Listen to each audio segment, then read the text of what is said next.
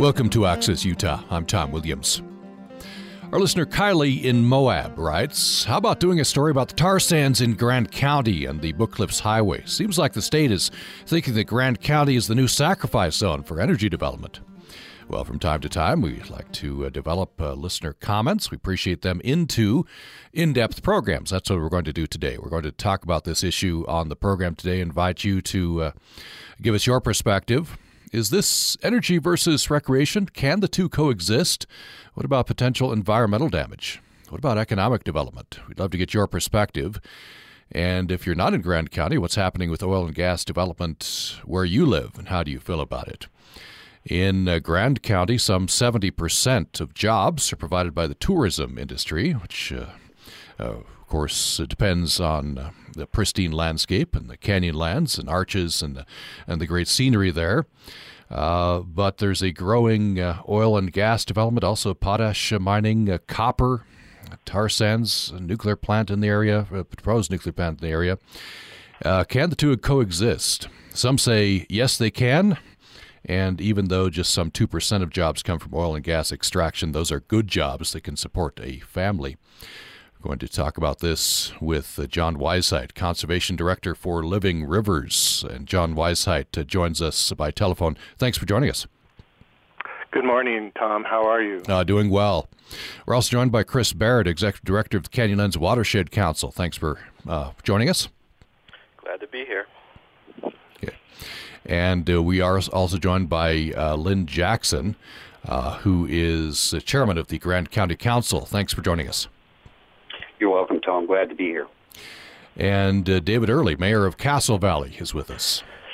Hi, Tom. Uh, thank you very much for having me. Thanks for joining us. Uh, so the number is 1 800 826 1495. 1 800 826 1495. We'd love to get your perspective. You can join us by email to upraccess at gmail.com or you can join us on our Utah Public Radio Facebook page. I'd like to start with Lynn Jackson, uh, Grand County Council uh, Chairman. Uh, I wonder if you could uh, provide the perspective uh, of uh, on the job side. Some 70% of jobs right now, I'm reading, are provided by the tourism industry. It's a small percentage, some 1 or 2% provided by energy extraction right now. But so that seems lopsided in terms of uh, figuring out multi-use. Uh, maybe give us perspective of uh, where oil and gas and the other uh, mining operations fit in in terms of the economy. Yeah, uh, I would agree. Uh, we we have some concerns in Grand County. We're we're very lucky to have our recreation industry, but it, it is our primary driver. Um, while some 70% of the jobs are are in the recreation sector, uh, 40% of those jobs are in what's classified as the leisure and hospitality industry, and those jobs pay an average monthly salary of about $1,500. Uh, typically, there are no benefits, and typically, folk they are not year-round jobs. So, what we're looking at uh, from a county government perspective is is how can we diversify uh, our economic base and and enjoy uh, you know the benefits of both the recreation economy and a, a moderate level of, of mineral development, which is another resource that we have here. So hmm. uh, we're just uh, I, I think it's a, a question of how to diversify economy in the 19 through the 1960s, 70s, and early 80s. Moab was a one economy uh, kind of in, in a one economy situation with uranium mining. And of course, due to factors far beyond the control of anybody in Grand County, that industry shut down. And when it did, there were devastating uh, economic effects throughout throughout the county. So it's it's kind of a question. Well, we we've been in a situation where we had a, a, a one industry economy before, and we should be wary uh, of putting ourselves back in that situation when there are some other options to help diversify. Before I move on, uh, you're quoted in the Deseret News, a very fine article, Amy Joi uh, Donahue, as saying that if, if you're a young person with a family from Salt Lake City with no particular skill set, you want to move to Moab, forget it. Well, that's, that's, that's true. Goes to the, I mean, goes to the wages, you're working in leisure or hospitality, it's $1,500 a month. Uh, you know, average rents around here are anywhere from a thousand to twelve hundred a month. Uh, homes probably are in the three hundred to three hundred and fifty thousand dollar range. So it's it's pretty much impossible at, at fifteen hundred dollars a month uh, hmm. to live here. And uh, I believe you're also quoted in this article as saying you believe that these two industries can coexist. Well, I believe they can. Uh, you know, it, it requires some level of compromise on both sides from both industries, but um, I, I think if it's done properly, uh, we, can find a way to do that. You know, as a quick example, uh, there's been a potash mine on the banks of the Colorado River since the early 1960s, and there's a, a very popular Jeep trail that goes right through the middle of their uh, solar evaporation ponds and by the mine site. And 30 years ago, that uh, these these facilities were on the ground, and, and this trail, the Shafer Basin Trail, was very uh, was not used very much, but in the intervening 30 years, the, the recreational use on that trail has probably exploded by several orders of magnitude. So I think people understand that there's there as they drive through this, it uh, you know it, it hasn't completely destroyed the entire countryside. I mean, it takes up about a thousand acres of land in in the two and a half million acres of land we have in Grand County. So uh, I think if everybody's willing to, to, to meet in the middle a little bit, in my opinion, we, we can have these industries coexist. We're talking about uh, energy development in Grand County. Can it coexist with the current dominant uh, economic driver, uh, tourism, recreation? Uh, and perhaps this is similar to where you live if you don't live in uh, Grand County. We'd love to get your perspective wherever you are. And the number is 1 800 826 1495, or you can join us by email to upraccess at gmail.com. Uh, possibility to comment on our Utah Public Radio Facebook uh, site as well.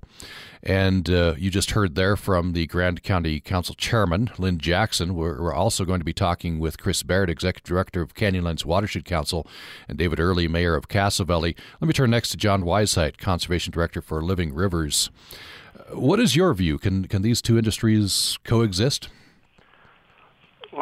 No, actually, no industry can coexist in the Colorado Basin as a whole because these extractive industries need water.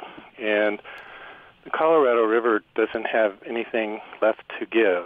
Um, right now, for example, agencies such as the Department of Energy that runs the hydropower for um, the Colorado River system and the Bureau of Reclamation have announced that there is no more surplus on the Colorado River, that demand and population growth, which includes industry and municipalities, is uh, projected to have deficits up to three to three and a half million acre feet in the next few decades.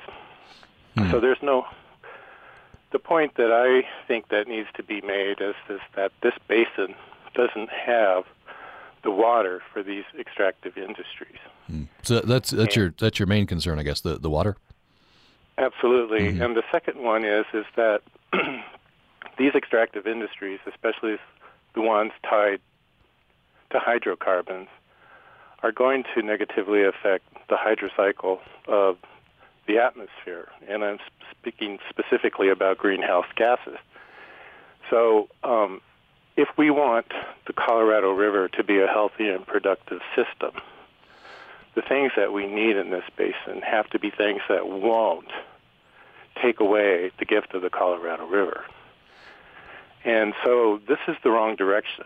We, if, if we're to develop energy in this basin or uh, in this country, it has to be about things that won't harm the hydrocycle. Hmm. We turn next uh, to Chris Barrett, Executive Director, Canyonlands Watershed Council. What what are your main concerns?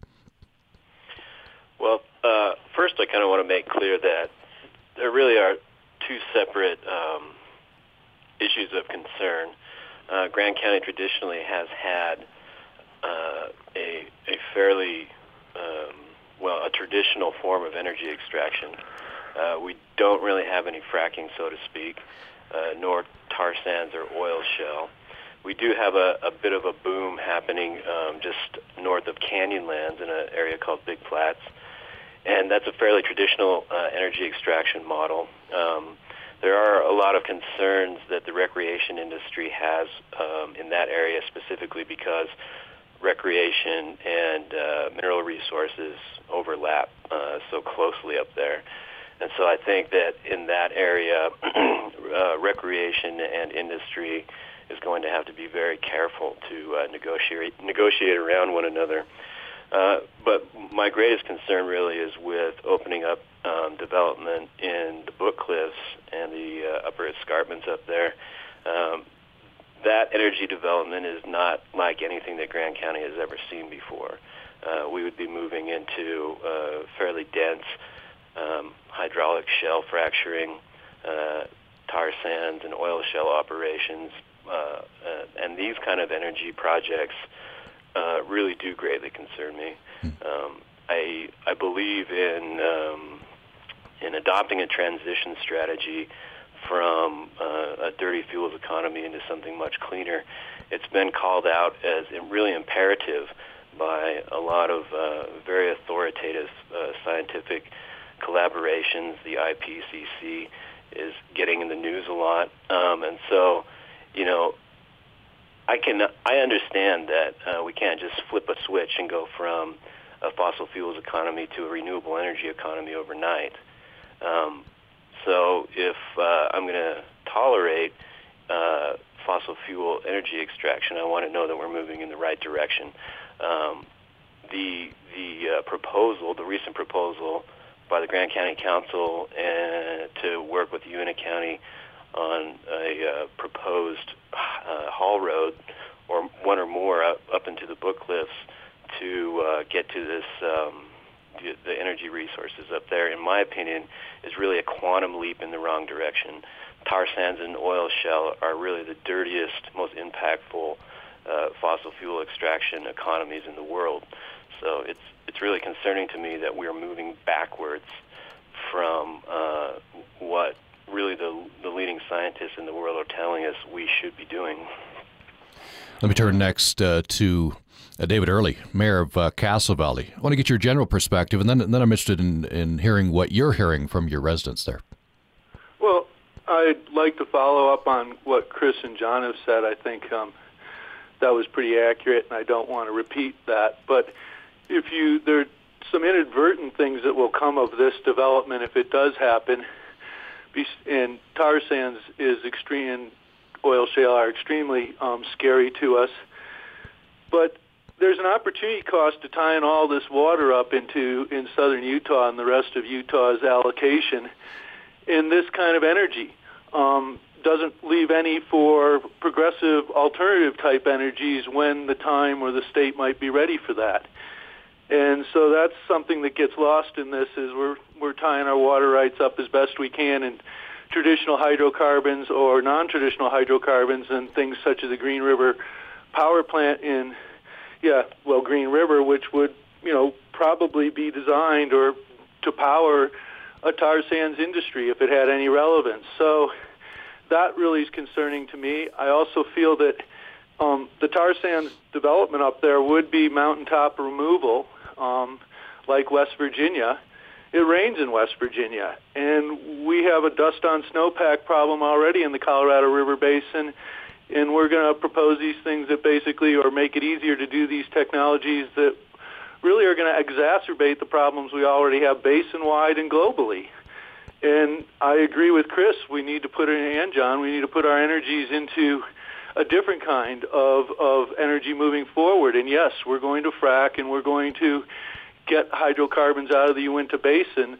But it's a far cry different to take out natural gas than it is to go um, mine 30,000 acres of tar sands on the Book Cliffs in mountaintop removal fashion. We were up there this past weekend looking at the amount of overburden, and it's phenomenal just on the nine-acre test plot or test plot. So those are, are my big concerns, and I think my constituents are are extremely concerned with the general push towards making Grand County a sacrifice zone. Um, we realize that the Wasatch Front has air quality problems, and you don't need any more refining. Um, we already realize that Vernal has air quality problems, and we feel that if all this comes to us, we'll have air quality problems. Um, Chris is much more versed in the ozone issues at Dead Horse Point and locally than I am. It's uh, another side issue to this conversation that's worth talking about. Um, but I think that's that's the general concern here is that um, we'll industrialize, we'll boom bust. We haven't even gotten into the Book Cliffs Highway proposal of Sego Canyon, which at present sounds like a um, a toll road the county would get tolls from.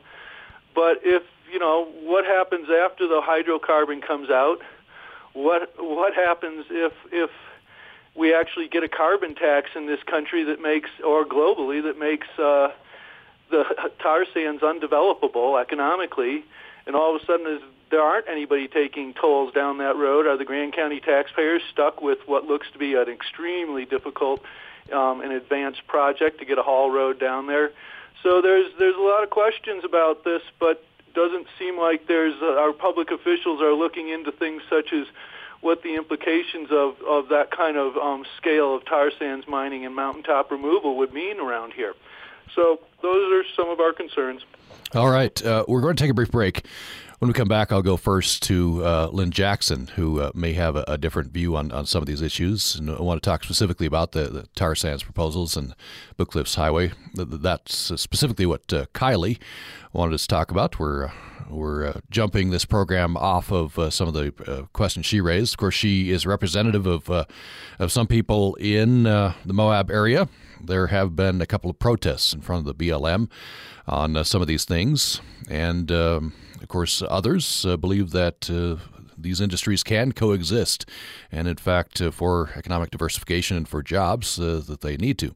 We're discussing this issue, and we're asking you, uh, even if you're not in uh, Grand County, if you're in an area where they're ramping up oil and gas and other extractive industries, how do you feel about it? And uh, the number is 1 800 826 1495. 1 800 826 1495 or upraccess at uh, gmail.com. Love to hear from uh, people in Grand County. Love to hear from uh, someone in Uintah County. I know that on some recent trips back to my hometown of Vernal, I, I noticed that well, if I just take a bumper sticker poll, there's a lot of support for the extractive industries in Vernal. If you uh, support it, or perhaps you don't, you can tell me that uh, I'm reading the bumper stickers wrong in that county. The number is 1 800 826 1495 or upraccess at gmail.com. More following the break. Hi, it's Lynn Rossetto Kasper. It's one thing to master cooking techniques, and entirely another to master flavor. Join us this week with Indian chef Raghavan Iyer for the Indian flavoring tricks that will echo through everything you cook. That's the Splendid Table from 8 p.m.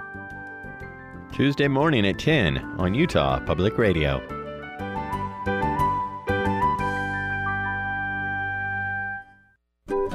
Waste not. Don't use running water to thaw food. Defrost food in the refrigerator for water efficiency and food safety. Another water efficiency tip only run your washing machine and dishwasher with full loads. Waste Not is made possible by the Logan City Public Works Water Conservation Department.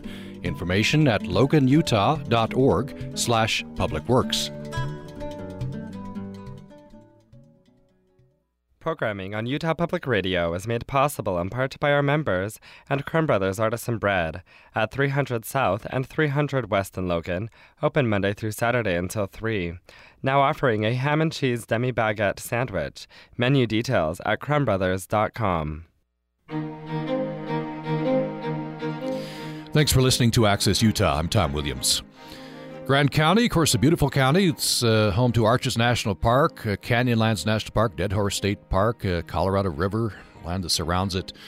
Uh, generates uh, $1.8 million last year in visitor spending in the county, through uh, 2.5 million visitors a year. Of course, that's a great economic driver and important that uh, they have pristine landscapes, opportunities for people to enjoy the wonderful countryside there. Some 70% of jobs come from the tourism industry.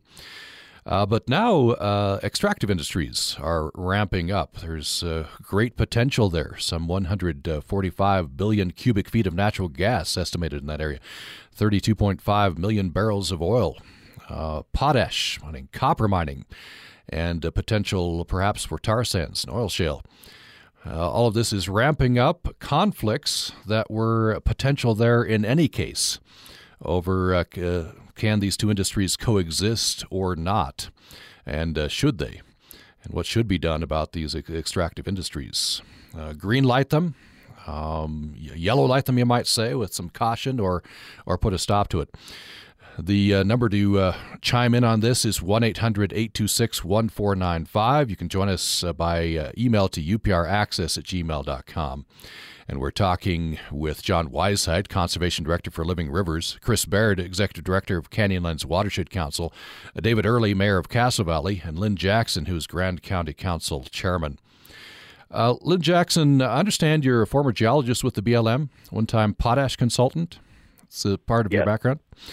Um, and as we've already established, you believe the, the you know the two major industries there can coexist, and, and in fact, for economic diversification and for jobs, uh, should. I wonder if you could uh, talk a bit about uh, some of the concerns raised, specifically starting with uh, the the uh, tar sands and and Book Cliffs Highway, potential highway there. I'd be glad to. And and Tom, I you know I, I would thank you for providing you know the public with this this opportunity for dialogue. I uh, appreciate and respect uh, the opinions of, of Chris and, and, John and Dave, and and would share some of those. Um, uh, I, but I guess I'm more of a of a yellow light kind of a person.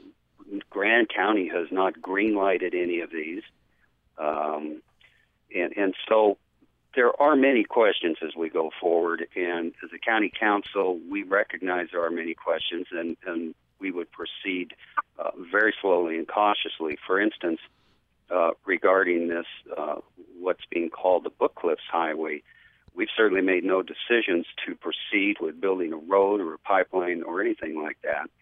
Uh, we simply uh, would like to do uh, some studies. One would be an economic study of, of potential value.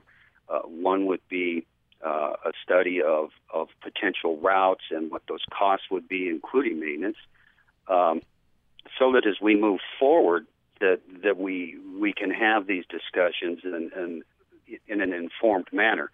Um, a, a, lot of what uh, some of my colleagues on the show are concerned about is are, are, are speculative, uh, quite frankly. Um, I'm not aware that that we we know uh, as a society that oil shale is in fact a viable uh, project up in the Uinta Basin. Uh, we don't know for certain about tar sands. Um, the potash was a very speculative, market-driven uh, issue that started in about 2008, and the prices have dropped back down, and, and it's uh, highly doubtful that we'll we'll see any additional potash development. Um, so, so we understand as, as a council. I certainly understand many of these questions, and and we should proceed very cautiously. And and it is our intent on the Grand County Council to do just that, to proceed cautiously. Let's let's answer some some questions and see where we're at, and and see what the next steps may be. It, it could be uh, it could be that these next steps come down, and, and this is not a viable thing to consider uh, a transportation corridor into the Book Cliffs. Uh, at this point, you know, I think we all need to reserve some judgment and see what these studies tell us. Um, you know, one one thing I would point out is is that this tar sand proposed tar sand development all, is all occurring on state lands owned by SITLA, State Institutional Trust Lands.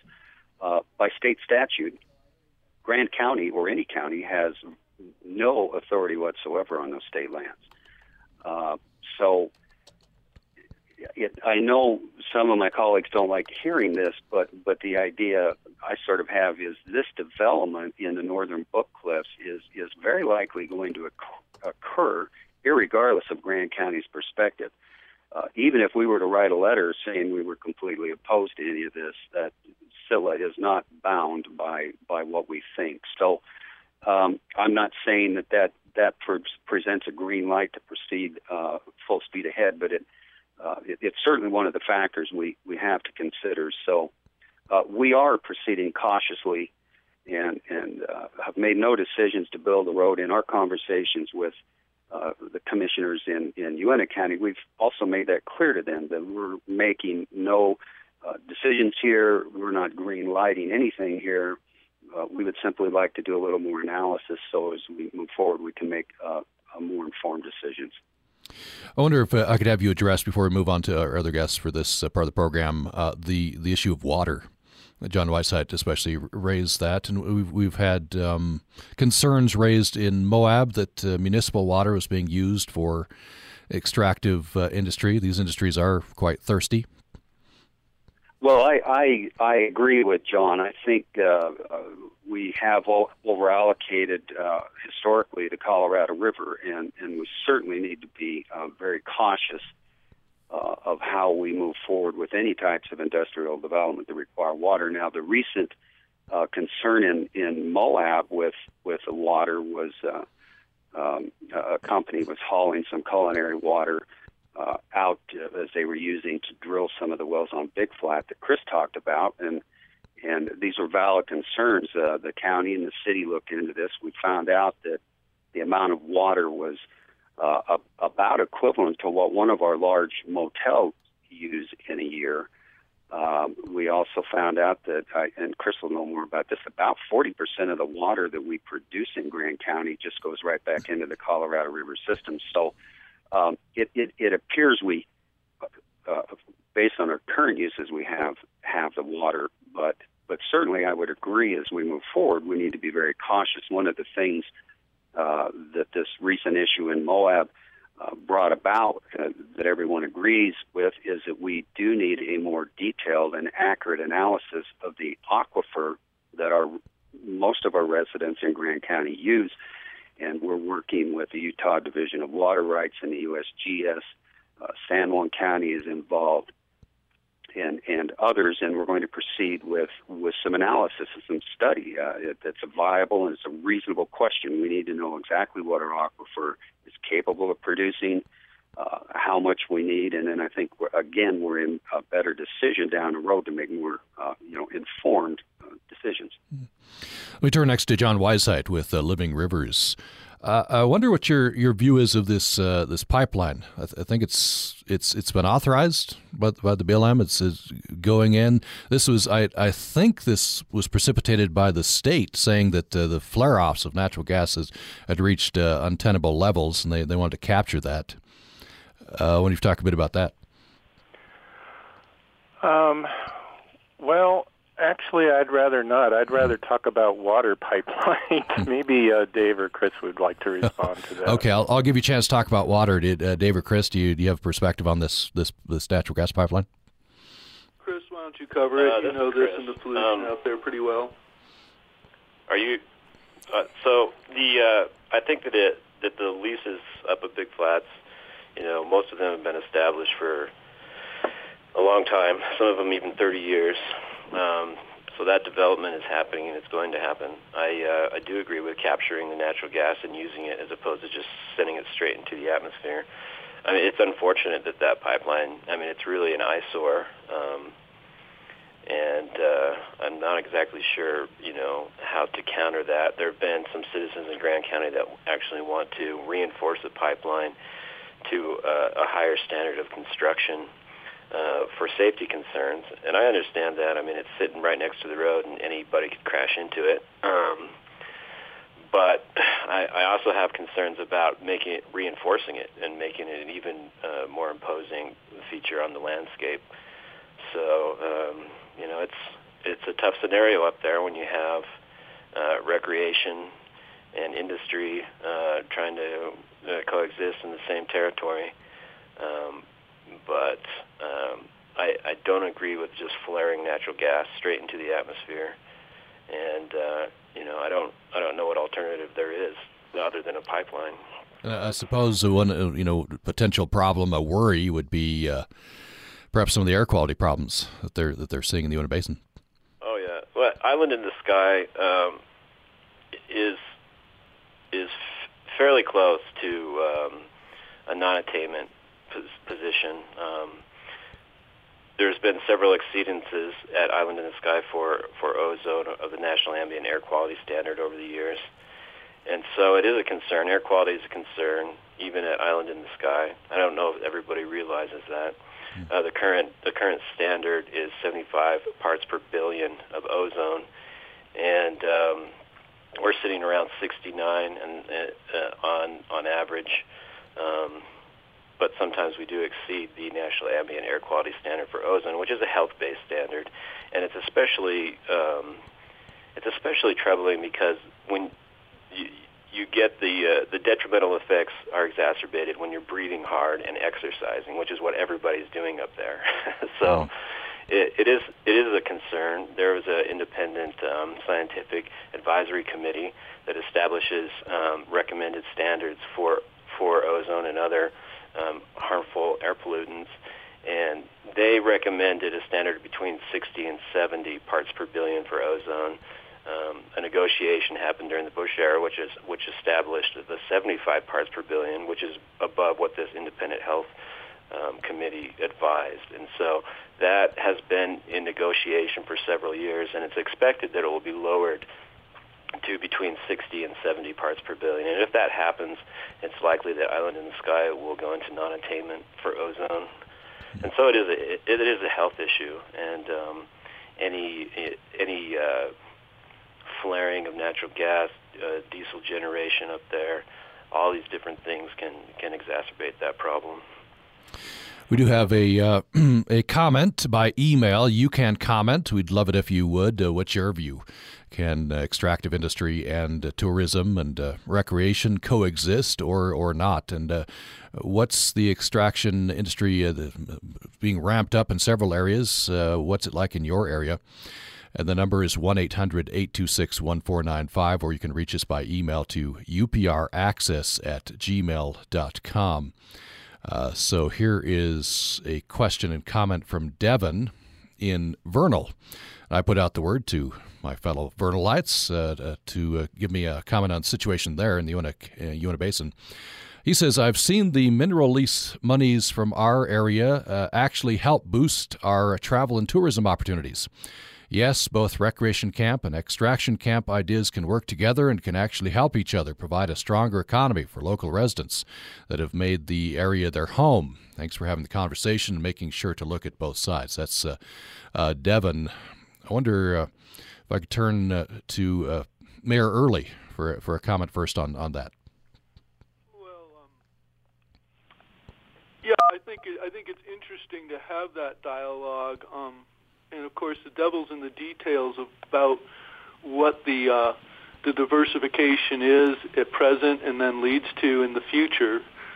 So um, again, I guess I'm with would agree with Chris that what's going on in Island in the Sky is is been leased long ago and it's happening and if we're going to have the natural gas production we should get that um, flared off gas and try and keep it out of the atmosphere.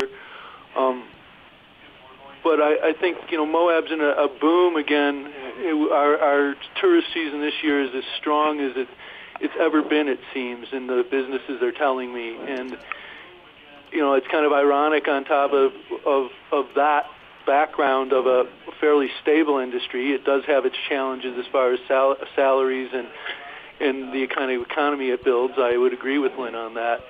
But it's it's interesting that we're we're pushing so hard on that background for another boom bust type industry here. Um, and what that brings. So I that makes me nervous a little bit. And I mean, what's your time frame on boom bust? Is it 30 years? Is it five years? That's a hard call mm-hmm. on this one. And like I said before, if society gets serious about carbon and institutes a carbon tax, the bust could happen pretty quick for these marginal forms of hydrocarbon. I really wanted to follow up on a couple things. One is Chris's comments about Dead Horse, I mean about Island in the Sky at Canyonlands and their ozone. Um, we have we have no ozone readings down in the Moab Valley, and I think you in Salt Lake and in Vernal are very aware of um, the inversion effect and the fact that our high country typically has better air quality than our low country. And I think you know this is something I challenge the county council to do is put a put a air quality monitoring station in the valley, in the middle of the valley, say at the visitor center or something like that, and see how we're doing down in the valley itself. Because some of us have serious, serious questions about if Dead Horse Point is near non-attainment, what it's like down in our valleys, especially in the winter. And then the other thing about, you know, Lynn talks about it being SITLA land and that being outside of our control. I'd agree with that to a point, but I'd also say that it's um, right now Uintah County has built a haul road to the PR Springs tar sands mine. Um, within six miles, it's paved. It's a massive road. If you're a road rider, you might want to go out and ride on it. It looks pretty phenomenal. Um, so to go down the Book Cliffs on the other side is doubtful, and the Sego Canyon Road really wouldn't be accessing this tar sands. Um, so it would require another road or some way to get it down if it was to come down into um, Emery County or Grand County. Um, the reason I bring this up is because what's happening is the hydrocarbons are going north and then to Salt Lake City and ad- exacerbating the Salt Lake City air quality, the problems there. And we really feel like that we have the potential down here in Grand County to be the next sacrifice zone in Utah for air quality and all this industrialization to save the Wasatch Front. And I'm not saying that the Wasatch Front doesn't have challenges and, and we shouldn't improve the air quality there. I have many friends there. I used to live there, and I understand that. But I, I have a hard time taking the national parks and one of the most beautiful places, the Colorado Plateau, that is internationally um, revered, and making it a sacrifice zone. And then all that blows off to Colorado, up the Colorado River Basin to the headwaters of the Colorado River, only to exacerbate the problems John talks about with water.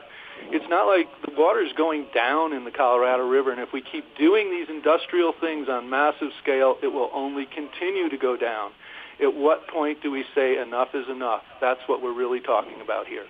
We're talking about uh, yes, we're talking about uh, energy uh, extraction and uh, tourism. Can the two coexist? Specifically in Grand County, but our, uh, I'm asking you uh, about the situation in your area. John Weisheit, I've not forgotten about you, and I want to get back to you and talk about water pipelines and other issues you may want to follow up with. But we do have another caller, Margaret in Vernal. Margaret, glad you called. Go ahead with your question or comment. Oh, thank you. actually, I wanted to talk about the um, whether one realizes the, the beauty that we have in Vernal, uh, not Vernal, but in, in the uh, state parks here and, and the um, federal parks. Uh, they're, they're like nothing else in the world, I don't think. And I've been fortunate enough to travel quite a bit. Um, and I haven't heard anyone mention those sort of things at the moment. And the other thing, that it seems a little ridiculous to be um, aiming on do, using extra water when we are reasonably short of water in this area already. Okay. Thank th- thanks, Margaret. Uh, appreciate your call. I believe that would segue into a response from John uh, Weisheit. Uh, maybe respond to, to Margaret first, and then then uh, tell us about the your concerns about water pipelines. Yes. Um, well, there are a measure of things that we can do to improve the water situation. For example, um, the community is being asked to uh, allow this industrialization to happen in exchange for wilderness. And actually, it should be the other way around. We should be using wilderness to protect the landscapes and especially the watersheds. So, for example, the tar sands oil shale area is um, an area that's above seven to eight thousand feet, which is critical for recharging aquifers and the Colorado River system. And so, what the industries want to do is come to a, a, a place where that actually, at the moment, contributes water to the Colorado River system. They want to strip mine it, which would essentially destroy the near surface aquifers, um, the trees that shade the snow. Um, none of the reclamation plans for any of these applications talk about restoring or replacing the forest. And so, um, in other words, we don't have a national water policy in this country. We do have a national energy policy, but that nat- national energy policy is putting our watersheds at risk and Congress hasn't appropriately responded to the risks that they've put on water. For example, the 2005 Energy Act has uh, exemptions for the Safe Drinking Water Act.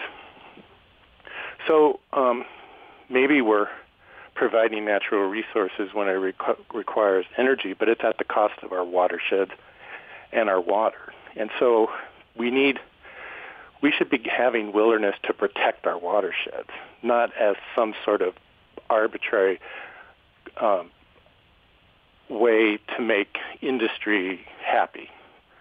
And what Congress needs to do, and what the state legislature needs to do, and what the agencies need to do is to, to stop hurting the watershed. Let the watershed heal. Because this short-term industry of 30, 40 years is going to hurt us on the hydro cycle for centuries, if not millennia. And that's not good public policy. So you're concerned uh, the the extractive industry potentially is just a, a few decades, but the damage would be lasting. Absolutely. Mm-hmm. We're talking with John Weisheit, Conservation Director for Living Rivers. You just heard from him right there. Chris Baird, Executive Director of Canyonlands Watershed Council. David Early, Mayor of Castle Valley. And Lynn Jackson, who's Grand County Council Chairman. Uh, we're talking about uh, recreation in Grand County uh, versus, as some people see it, extractive industries, which are uh, ramping up potential is great in uh, Grand County as the as it is in many areas, uh, especially with new techniques to get at natural gas, oil, potash, potentially tar sands. Um, but the uh, the current dominant industry is recreation and tourism that provides uh, most of the jobs. Can the two coexist? That's one of the questions we're asking, and what are the concerns? I'm asking what your concerns are in your area as well uh, Uh, whether it be in Grand County or from Uintah County, where we've heard from a couple of people. And the number to reach us is 1 800 826 1495. 1 800 826 1495. About six or seven minutes left in the program. Or you can reach us by email to upraccess at gmail.com. Let's turn back to uh, Lynn Jackson from the Grand County Council. Wonder if you could uh, respond to Devin. Devin in Vernal uh, says that he thinks that the recreation and uh, extraction can coexist. each have ideas that can work uh, together and provide for a stronger economy. That's what he believes he's seeing in uh, Uintah County, and I believe you believe that that can happen in Grand County as well. Well, I think so. Uh, you know, I would agree with that. You know, one thing that I would point out, and this is based on my background as a geologist, is when we talk about the potential for conventional oil and gas development in Grand County, we are several quantum levels below what is uh, occurring in, in Uintah Basin. I believe in Uintah Basin they have uh, roughly 10,000 producing oil and gas wells up there. Uh, what we're looking at in Grand County, uh, particularly in this Big Flat area, is is at most maybe 50 oil wells or, or oil pads. They can drill more than one well from a pad. So we're talking about 50 uh, well pads out there. Um, just interestingly, I would point out that the, the oil company that is doing the development up there in 2012 and 2013, they drilled 10 oil wells. The uh, these were on federal lands, and and the state and the county share in some of the royalty that they pay to the federal government. Those ten wells, ten wells, increased the um, Grand County share of mineral royalties from before the wells. It would have been about four hundred thousand dollars. After these wells were drilled, uh, it went to about one point four million. So from ten wells, we saw about a million dollars in royalty come into the county uh, uh, concurrently with that, we were in a situation where uh, we were going to have to consider closing the doors on our long-term health uh, or care center or nursing home in Grand County, which is run by uh, a special service district. We were able to take some of that royalty money and provide it over to that uh, special service district, and, and it fundamentally allowed us to keep the doors open for that nursing home. So um, again, you know, back to the question. Yes, I, I believe with with careful planning and thoughtful discussion and looking forward, we can find a way to benefit from both our our natural, visual, recreational resources and what I consider, uh, compared to the Uintah Basin, a fairly modest um, oil and gas industry, but nonetheless one which is very important to us. We have another caller, uh, Chad in Roosevelt. Chad, glad you called. Go ahead with your question or comment. Yeah, I just want to say that I also live in the Uinta Basin, and we've been in the sacrifice zone for quite some time, I think. And one of the results is that our air is really bad, as people have mentioned. I had a friend who had to leave the area because it caused so many health problems for, for her. And uh, also, I want to say anybody who thinks that the oil shale and tar sands can be can coexist with recreation and wildlife should go see the the test mine that they're talking about at PR Springs. I've been there, and it really is a strip mine, and I can't see how that could coexist with any other uses, really. And I hated to see what they've done with the highway down to that, and I, I think taxpayers have paid part of that, and uh, it used to be a little more of a remote area. Now it's a major, major road down to there. So anyway, I think we have been getting the short end of the stick for a while. Recently, there was a land trade where Grand County actually got some of their land protected, but it, in return, we got more state trust lands in oil and tar sand areas. So I really don't want either of our counties to be a, a sacrifice zone. So anyway, that's just my thoughts on this. Okay, thanks, Chad. Appreciate your uh, perspective. Um, I, I, wonder, um, Dave Early, if you want to respond to that. Well, I I don't know. I yeah, I definitely think that the land swap that Chad mentions favors Grand County and hurt the Uinta Basin and people like Chad's interest. And I think uh, the entities involved in those land swaps have learned some things from that that trade and how over time things, you know, the value of those hydrocarbons increased over the time that it was all being negotiated out. And by the time it got done, you wonder whether I mean, it was a good thing for my valley. I got my town got its its watershed basically sit out of our watershed, and as Lynn mentions, they are act as if they're above any local land use. So they're far worse of an agency to deal with than um, the federal government, the BLM, or the Forest Service. You actually have a lot more re- ways to interact with those agencies. So we benefited, but you know I'm well aware that at our benefit there's cost up north, and uh, yeah, so hindsight's twenty twenty. Right. Uh, before we close, we just have about thirty seconds. Uh, I want to ask uh, Lynn Jackson. One of our other guests uh, challenged the county council to uh, put an air monitoring station uh, in the valley. I wonder what you think about that. Just very briefly. I think that'd be a great idea, and certainly would have no opposition to that. Nor do I think the rest of the council members. if we could work together to figure out a way to fund that. I think that would be a great idea. Well, we'll have to uh, leave it there. Much more, of course, we could say, and this conversation can continue. You can email us to upraccess at gmail.com, or you can uh, comment on our post on our website, upr.org. Our uh, guests have included John Weisheit from Living Rivers. Thank you so much. Uh, Chris Baird from Canyonlands Watershed Council. Thank you. You're welcome. Uh, David Early from uh, Mayor of Castle Thank you. Yeah, thank you much. I thought this was a good forum. And uh, thank you. W- this, thank you. John, I was on mute. I'm sorry. Thank you very much for having us. Oh, uh, appreciate that. And Lynn Jackson, Grand County Council Chairman, thank you so much. Thank you, Tom. Uh, so, uh, tomorrow on the program, we hope you'll join us. We'll be talking about an important new development uh, a new price point $1,000 to get your genome sequenced, your personal genome. And experts think that uh, that will uh, precipitate a lot of us doing that. Is it a good idea? We'll be talking about genetic testing on the program tomorrow. Hope you'll join us. And uh, for producers Katie Swain and Bennett Purser, I'm Tom Williams. Thanks for joining us. Deseret News columnist Steve Eaton. I have sacrificed much to purchase something that only solidifies the perception that I am a dork and now sits in a place of honor on a soft cloth in my den where it is lovely to behold. I don't dare use it. Dabbling in eBay is like eating chocolate chip cookies. You may not be thirsty now, but after you eat a delicious soft cookie, you suddenly, absolutely have to have a glass of ice cold milk.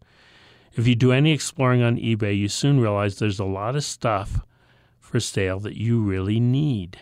With me, it's often stuff I never knew I needed until I discovered it. Not long ago, for example, I purchased an iCog Dion V.5 CB steampunk wood case for my iPhone that I really needed once I saw it. I'm not making that up. It was more than a year ago when I came across a one of a kind mahogany briefcase on eBay. It had a hand carved design on it, and it appeared most people, including some very smart people that you and I both know, were ignoring it. I waited until the last second and I bought it for just $30 plus shipping. It wasn't perfect, it had a scuff mark on it, but it was pretty cool, so I showed it to a friend I respect who's been working as a carpenter, making complicated things like cabinets and things you have to measure carefully as you create them. He showed my briefcase proper respect and said it was indeed unique and nice. Then he said the words I wish I'd never heard him say. Gee, too bad it's not a rosewood briefcase. Now that would be a find. He went on to explain to me all the reasons why rosewood would be very difficult to fashion into a briefcase.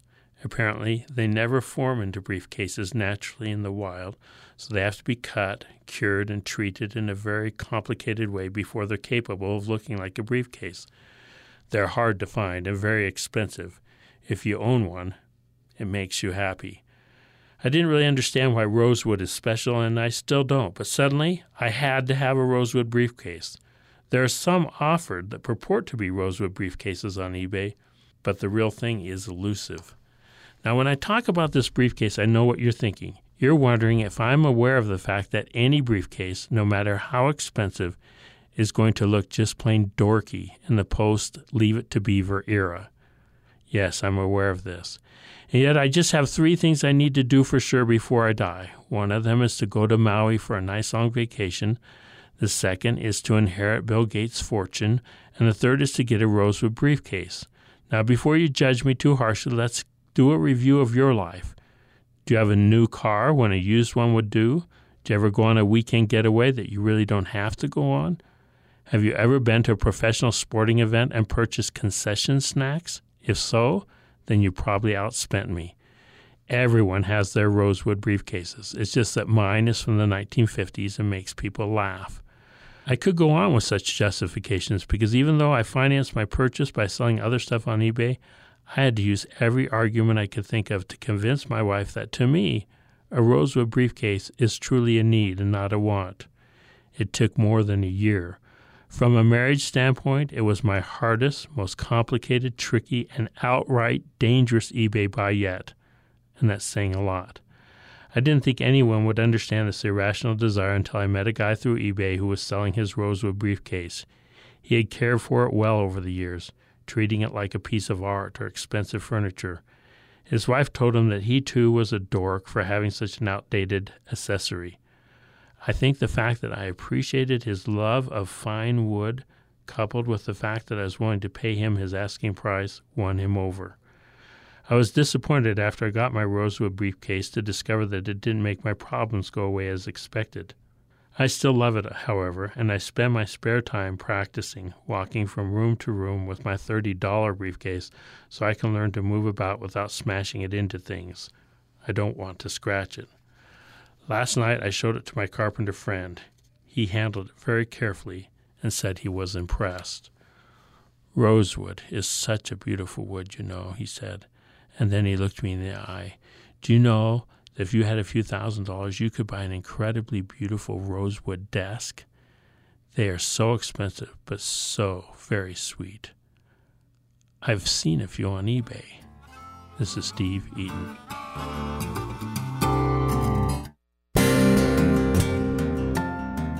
This is Utah Public Radio, KUSR HD1 Logan, KUSK HD1 Vernal, KUSL HD1 Richfield, KUST HD1 Moab, KCEU Price, and KUSU FM HD1 Logan.